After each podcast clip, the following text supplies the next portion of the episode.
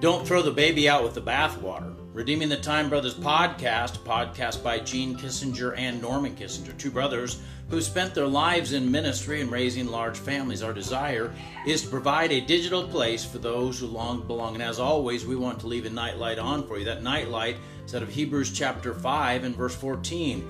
Paul talking about babes growing into fullness and maturity. Listen to what he says. But strong meat belongeth to them that are of full age, even those who by reason of use have their senses exercised to discern both good and evil.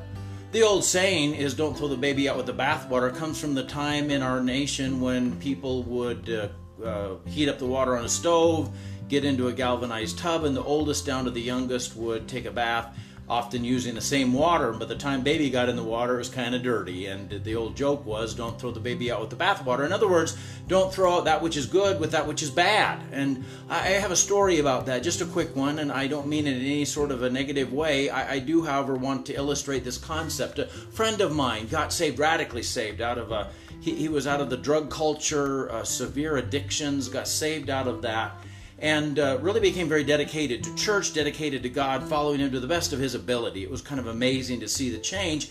And uh, one day I had been over visiting his house, and when I was there inside his house, there was a guitar. I said, Oh, you play the guitar? And he picked it up and he played some of the most beautiful music that I had ever heard. a classic, uh, I don't know if you ever heard uh, uh, classic Spanish guitar, extremely fast finger movements, and he did it flawlessly. It was beautiful. It was I have to say, the best guitar playing that I've ever seen in person, eh, or, or really even anywhere else. And, and I said, How come you don't play for church? And he said, when he had got saved, he used to play uh, in a rock band, and and that sort of that was a problem for him. And so when he put away the drugs, he put away the music as well.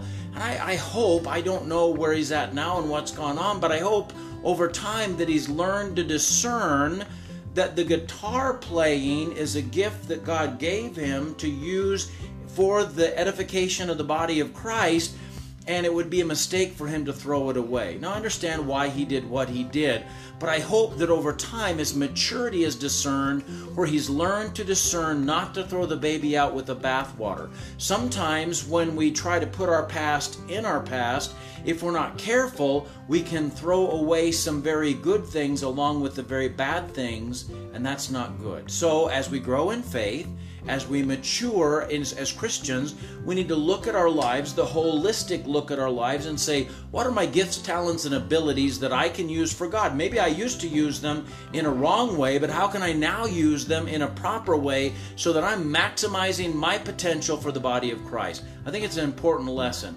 Learn to discern. Don't throw the baby out with the bathwater. Dear Lord God, I thank you for this day.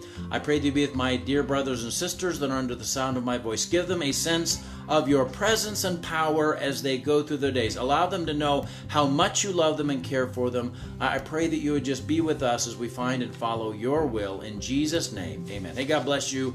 I love you, but Jesus loves you so much more. Have a great night. Shalom.